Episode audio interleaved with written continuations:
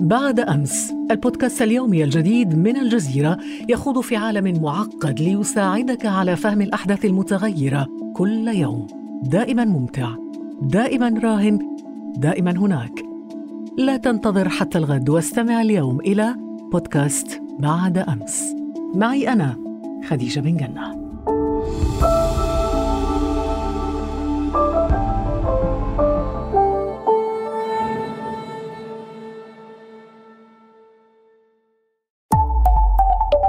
الجزيرة بودكاست. شيء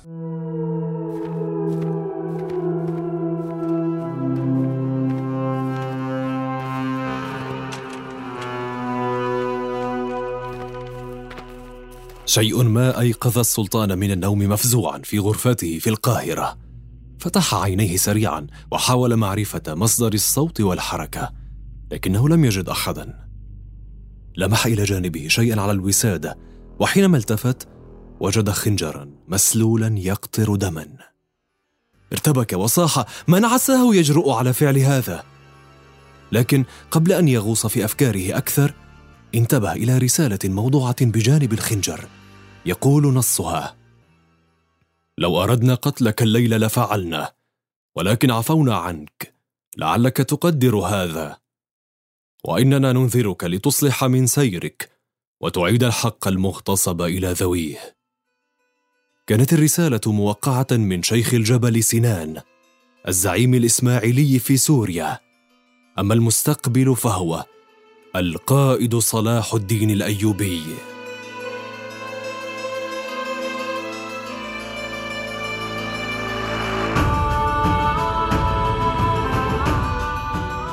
لم يكن صلاح الدين الأيوبي هو الوحيد الذي يتعرض للتهديد بالاغتيال آنذاك، بل كانت عمليات الاغتيال الهاجسة الأكبر لكثير من القادة والشخصيات الجدلية الهامة حينها، وخشيها أيضاً الحكام الأقوى ذو الحراسة المنيعة. كانت التعليمات في كل مرة تنص على أن تتم هذه الاغتيالات بدقة وخلال وقت قصير، وبالمقابل لم يكن ينجو أي أحد يحاول النيل من أولئك القتلة. سلسلة الاغتيالات التي نفذوها ظل يحكى عنها على مر التاريخ، حتى تحولت إلى أساطير ومضرب للأمثال. إنهم الحشاشون.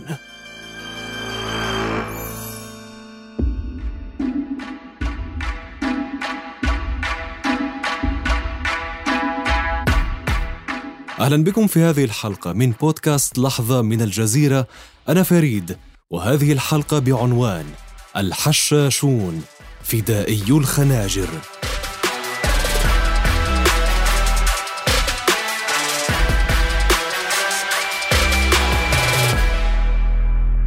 بدأت الحكاية بقصة شاب ثائر أراد أن يتحدى حكم السلاجقة في بلاد فارس، اسمه حسن الصباح. كان يشغل منصب داعية إسماعيلي، وكان يتمتع بجاذبية كبيرة، ولديه الذكاء الكافي للتخطيط والتنفيذ. والإسماعيلية طائفة شيعية كانت قد انقسمت عن باقي الشيعة منذ قرابة قرنين من ذلك الزمن. عندما كثر الحديث عن الصباح وازداد أتباعه، شعر السلاجقة بالتهديد وأمروا باعتقاله، ولكن لم يهدم ذلك من عزيمته، إذ قرر في ليل أربعاء من ليالي أيلول عام ألف وتسعين أن يغير موازين القوى. ذلك الأربعاء توجه حسن نحو جبال البرز الشاهقة شمال بلاد فارس، حيث كان عليه أن يتسلق إلى قمة صخرة مرتفعة أعلى الجبل لكي يتمكن من الوصول إلى غايته. أحاطت بالجبل بحيرات مهجورة وصخور، وجرى هناك نهر جامح اسمه النهر المجنون. بدأ حسن رحلته من أسفل الجبل. لم يكن أمامه سوى طريق واحدة متعرجة ضيقة وشديدة الانحدار، ولكن رغم ذلك لم يتوقف. كان عازما على الوصول ولو كلفه ذلك حياته. وأخيرا وصل. نظر أمامه والعرق يسيل من جبينه، فرآها هناك شامخة غير آبهة بشيء، وكأن العالم كله خلق ليبقى في الأسفل. هذه قلعة آلموت. تسلل حسن إليها متنكرا باسم ديخودا معلم الأطفال. كانت القلعة آنذاك تحت سيطرة شخص علوي زيدي اسمه المهدي. عندما اكتشف المهدي أنه خدع كان الوقت قد تأخر جدا، حيث كان الكثير من العاملين في القلعة قد أبدوا ولاءهم للحسن الذي سمح للمهدي أن يترك القلعة بسلام. منذ تلك اللحظة أصبحت القلعة معقلا لجنود وأتباع الحسن الذي عاش في القلعة بضع سنوات ولم يغادرها حتى توفي.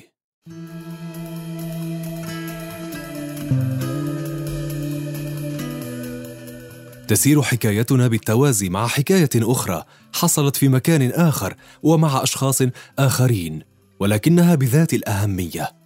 هناك في القاهرة في حجرة ملكية يستلقي رجل على فراش موته.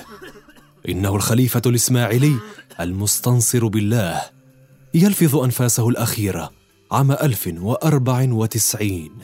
يحكى أن الخليفة أراد لابنه نزار أن يتسلم الحكم من بعد موته، خاصة وأنه كان له الحق الشرعي في ذلك، ولكن أثيرت حملة ضد نزار من قبل وزير كان له نفوذ ومؤيدون في ذلك الوقت قاموا بتفضيل أخي نزار الأصغر المستعلي بالله. أدى هذا الخلاف إلى انقسام الإسماعيليين إلى جماعتين: النزاريون وهم من أرادوا نزارا خليفة لهم، والمستعليون وهم من أرادوا المستعلي بالله بدلا منه. وعندما أصبح المستعلي خليفة أبدى حسن انتماءه الكامل إلى النزاريين وأخذ على عاتقه الدفاع عن مصالحهم. وهكذا أصبحت فرقته التي باتت تعرف لاحقا باسم الحشاشين تابعة لهم. الباحث في علم وتاريخ الحضارات والأديان الدكتور خزعل الماجدي يروي لنا تفاصيل هذه اللحظة. هنا أصبح اتفاق بين النزارية، تيار النزاري في الإسماعيلية، وبين الحسن الصباح، وتأسست فرقة الحشاشين أو جماعة الحشاشين باعتبارها ذراعا عسكريا للنزارية في ذلك الوقت. حسن الصباح لن يقود الطائفة، بل كان مسؤول الذراع الفدائي أو العسكري لها، والذي انتصر للهادي ابن نزار. الحشاشون ليسوا طائفة النزارية، بل هم ذراعها العسكري. عندما توسع نفوذ حسن الصباح استطاع هو وفرقته أن يسيطروا على قلاع عدة في جبال بلاد فارس والشام، حتى إنهم تمكنوا من تأسيس دولة بأكملها دامت مئة وستة وستين عاما. ولكن ماذا كانت دوافع الصباح؟ وما الذي حفزه؟ طلبنا من الباحث والأكاديمي المختص بتاريخ الدولة الإسماعيلية فرهاد دفتري أن يحدثنا عن الموضوع. So, uh, you know, Hassan founded the state, founded the independent, uh, you see, Nazari, Ismaili, you see, Daba. يقول دفتري أن حسن كان لديه هدف ذو بعدين لتأسيس الدولة الإسماعيلية النزارية المستقلة. كان أحدهما إلقاء الخطابات الدينية باستخدام الدعوة الإسماعيلية نيابة عن الفاطميين، هذا قبل أن يقطع علاقته معهم ويقف في صف النزاريين. أما البعد الثاني فيتلخص في أن بلاد فارس كان يحكمها السلاجقة، وكان نظام حكمهم عرضة للاختبار من قبل الفارسيين من مختلف الطبقات الاجتماعية. وحسن الصباح بذكائه الاستراتيجي استفاد مما يعرف بالمشاعر الوطنية لدى الفارسيين ضد السلاجقة، لذا فإن نجاحه المبكر لا يمكن تفسيره من ناحية دينية فقط، فلو كان واعظا فقط لم يكن ليحقق هذا النجاح، ولما كان سيتمكن أيضا من كسب دعم الفارسيين من مختلف الطبقات الاجتماعية، خاصة سكان القرى والريف والمعرضين للاضطهاد والقمع والضرائب العالية من قبل السلاجقة. ولهذا يرتكز انطلاق حسن الصباح بحملته الثورية على عمودين أساسيين: كونه واعظا دينيا من جهة، وثوريا منشقا من جهة أخرى. ويرى دفتري أنه يصعب فهم نجاح الصباح المبكر دون فهم هاتين الناحيتين من شخصيته وكيانه. كان الحشاشون عسكريا أضعف من خصومهم في العدد والعتاد، لذلك لجأت الحركة إلى العمل السري والاغتيالات الفردية للنيل من خصومهم. وقد هاجم فدائي الحركة خصومهم في معاقلهم من خلال التنكر بصورة امرأة أو مقاتل أو رجل دين للوصول إلى مكان تواجد الشخص المستهدف. كان كثيرون من الزعماء والقادة يلبسون دروعا صغيرة تحت قمصانهم لحماية أنفسهم من خناجر الحشاشين. في معظم الحالات كان يتم قتل الفدائي فورا من قبل حراس المغتال، ولذلك يمكننا اعتبار أن الحشاشين كانوا ينفذون هجمات انتحارية ربما ليس بمفهومنا اليوم، ولكنهم كانوا يعرفون أنهم سيموتون في كل الأحوال.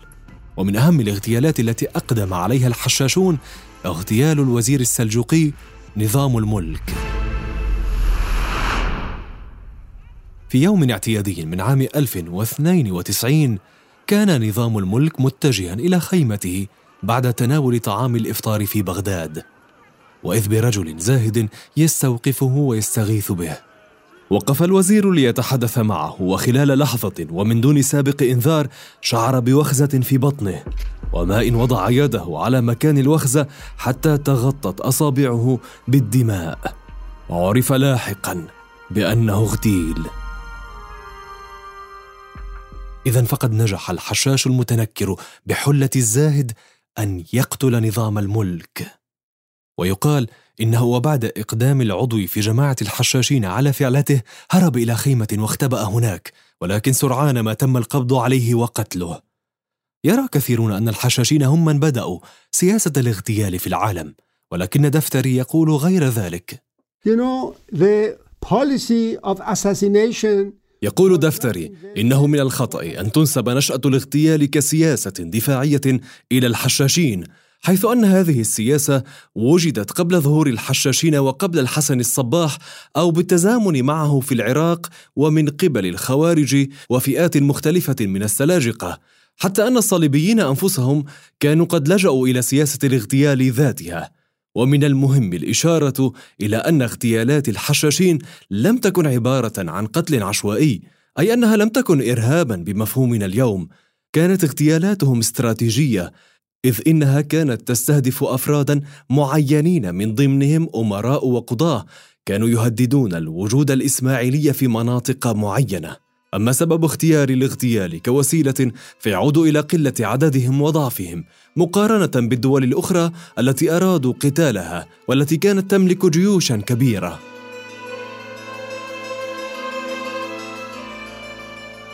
بلغ عدد الضحايا الذين تم اغتيالهم في زمن حسن الصباح ما بين ثلاثين إلى خمسين شخصاً، وهو عدد صغير جداً مقارنة بعدد الأشخاص الذين كانوا يقتلون بالطرق التقليدية كالحروب والمعارك.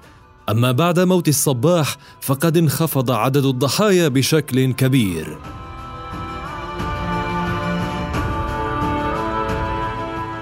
أما فيما يتعلق باسم الحشاشين فهناك روايات كثيرة حول ذلك. البعض يقول إن الحركة اكتسبت هذا الاسم نظراً لتخفي فدائيها وسط الحشائش أثناء سيرهم لتنفيذ عملياتهم الفدائية. أما آخرون يعتقدون أن الكلمة مشتقة من العسس، وهم الأشخاص الذين يقضون الليل في قلاعهم وحصونهم لحراستها والدفاع عنها. كما وتتحدث إحدى الروايات عن أن فدائيي الحركة كانوا يتعاطون مادة الحشيش قبل تنفيذ عمليات الاغتيال لتكسبهم الشجاعة والثقة وعدم التراجع. لكن الثابت هنا أن الفرقة لم تطلق هذا الاسم على نفسها، بل اكتسبته ممن وثق تاريخها. الدكتور خزعل الماجدي يستبعد علاقة مادة الحشيش باسم الحشاشين، ويعتبر أن ربط اسمهم بالمادة المخدرة استخدم لوصمهم في ذلك الوقت.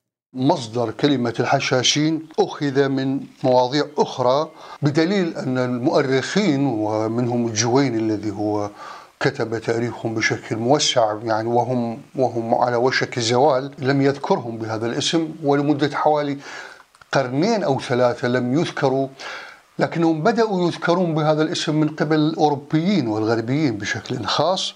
ولذلك يعتقد أن كلمة أساسيان اللي هي القاتل أو الاغتيالي أو الفدائي هي التي ارتبطت بهم لأنهم قتلوا أحد أعلام الصليبيين.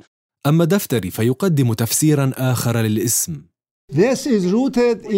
يقول دفتري إن الصليبيين والأوروبيين لم يفهموا مفهوم الشهادة لدى الحشاشين، فاضطروا إلى اختلاق قصص وحكايات يفسرون من خلالها اغتيالاتهم، ولذا فقد قالوا عنهم إنهم غير طبيعيين، وأنه لابد لهم من أن يكونوا تحت تأثير نبتة الحشيش المخدرة لكي يتمكنوا من أن يقتلوا بهذه الطريقة.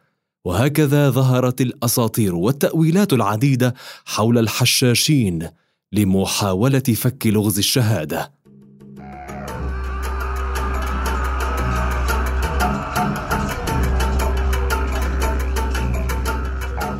إنه عام ألف ومئة وواحد وسبعين، القائد صلاح الدين الأيوبي ينجح في القضاء على الدولة الفاطمية، حيث أنه وبعد وفاة الملك العادل نور الدين زنكي والذي كان يحكم حلب آنذاك، وتعود أصوله للسلاجقة، وبعد تفكك الدولة وسيطرة مجموعة من الأمراء على الخليفة ابن نور الدين بسبب صغر سنه، حاول صلاح الدين توحيد الشام ومصر لصالح الخلافة العباسية.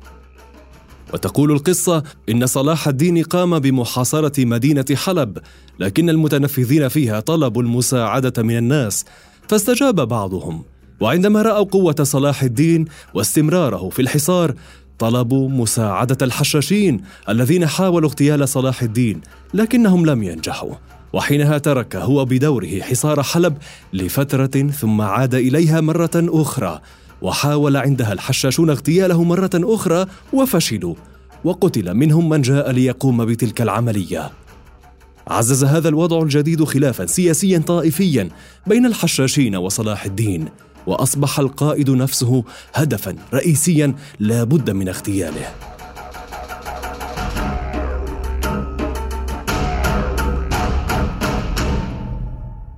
بعدما ترسخ النظام الأيوبي في مصر ببضعة أعوام، تمكن فدائيون من الحشاشين من التسلل إلى معسكر جيش صلاح الدين متنكرين بزي جيش الأيوبيين. هاجم الحشاشون صلاح الدين وقتلوا عددا من الأمراء، لكنه لم يصب سوى بجروح بسيطة بفضل الدروع التي كان يرتديها. بعد هذه الحادثة أقام صلاح الدين لنفسه برجا خشبيا لا يسمح لأحد لا يعرفه هو شخصيا بالاقتراب منه، لكن هذا لم يقف عائقا أمام الإسماعيليين في محاولة استهدافه، ففي واحدة من أكثر التهديدات لصلاح الدين خطورة أرسل شيخ الجبل سنان، وهو الزعيم الإسماعيلي في سوريا، عبر واحد من أكثر فدائيه ولاء رسالة تهديد إلى صلاح الدين مرفقة بخنجر مغطى بالدماء. عمليات الحشاشين التي كانت تستهدف صلاح الدين جعلته أكثر حرصا على سلامته. يقول الدكتور خزعل الماجدي: حاولوا أكثر من مرة اغتيال صلاح الدين الأيوبي في حلب وفي أكثر من مكان الحقيقة، لكنهم فشلوا، اغتالوا كثير من قواده وجماعته ولم يصلوا إليه. هو أيضا بدأ يتحوط تحوطا كبيرا جدا، وبذلك فشلت كل محاولات اغتيالهم. السبب في ذلك كما قلت لك هو صراع كبير جدا كان في ذلك الزمن، يعني أساسا كان هو تصادم بين الأيوبيين والفاطميين، كان أساس الموضوع، ثم النزاريين والحشاشين كانوا من بقايا الفرق الإسماعيلية، أو ال ال ال يعني الحالة الإسماعيلية التي كان من الطبيعي أن يصطدم بها صلاح الدين الأيوبي باعتبارها في الشام، يعني هو أسقطهم في القاهرة لكنه بقيت الشام، وفعلا هو بقوا مقاومين لصلاح الدين الأيوبي. ظل النزاريون ومعهم الحشاشون يتوسعون وتزداد أعدادهم منذ تأسيسهم حتى أتت الضربة القاضية.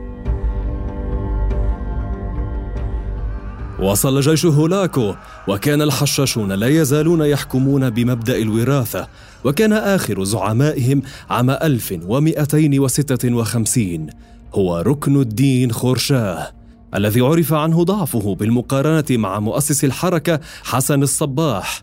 حاول خورشاه التفاوض مع هولاكو، إلا أن الأخير أصر على تدمير أسطورتهم بما فيها قلعة ألموت الحصن الرئيسي للحشاشين، ولكن رغم ذلك لم تنتهي الحكاية هنا.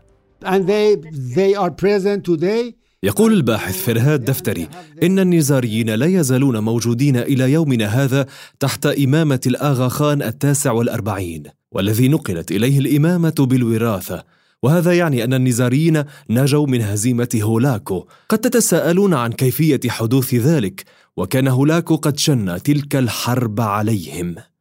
نعم، استطاع هولاكو والمغول أن ينتزعوا الدولة الإسماعيلية عام ألف ومئتين وستة وخمسين، واستطاعوا كذلك السيطرة على قلعة آلموت، كما ونجحوا بقتل وذبح أعداد كبيرة من الإسماعيليين وتدمير مجتمعاتهم.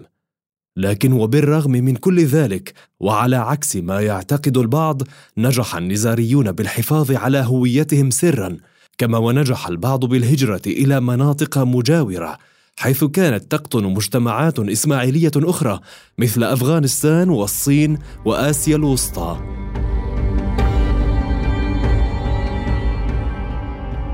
إذن اندثر وجود الحشاشين في العالم نهائياً بعد القضاء عليهم كلياً في بلاد فارس والشام، ولكن الإسماعيلية النزارية لا تزال موجودة في كثير من بلاد العالم، ويطلق عليها اسم الآغا خانية، ويبلغ عدد أتباعها اليوم عشرة ملايين شخص في العالم كله. كانت هذه حكاية الحشاشين، والذين ظلوا محل جدل حتى عصرنا الحالي، وسطروا بخناجرهم تاريخاً غامضاً بين حقائق وأساطير.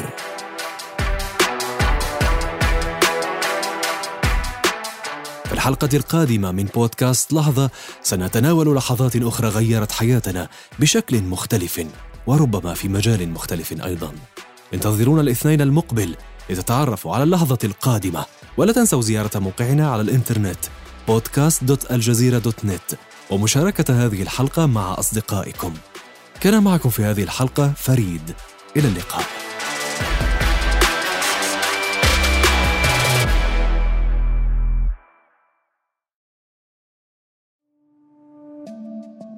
بعد أمس، البودكاست اليومي الجديد من الجزيرة يخوض في عالم معقد ليساعدك على فهم الأحداث المتغيرة كل يوم. دائماً ممتع، دائماً راهن، دائماً هناك. لا تنتظر حتى الغد، واستمع اليوم إلى بودكاست بعد أمس. معي أنا خديجة بن جنة.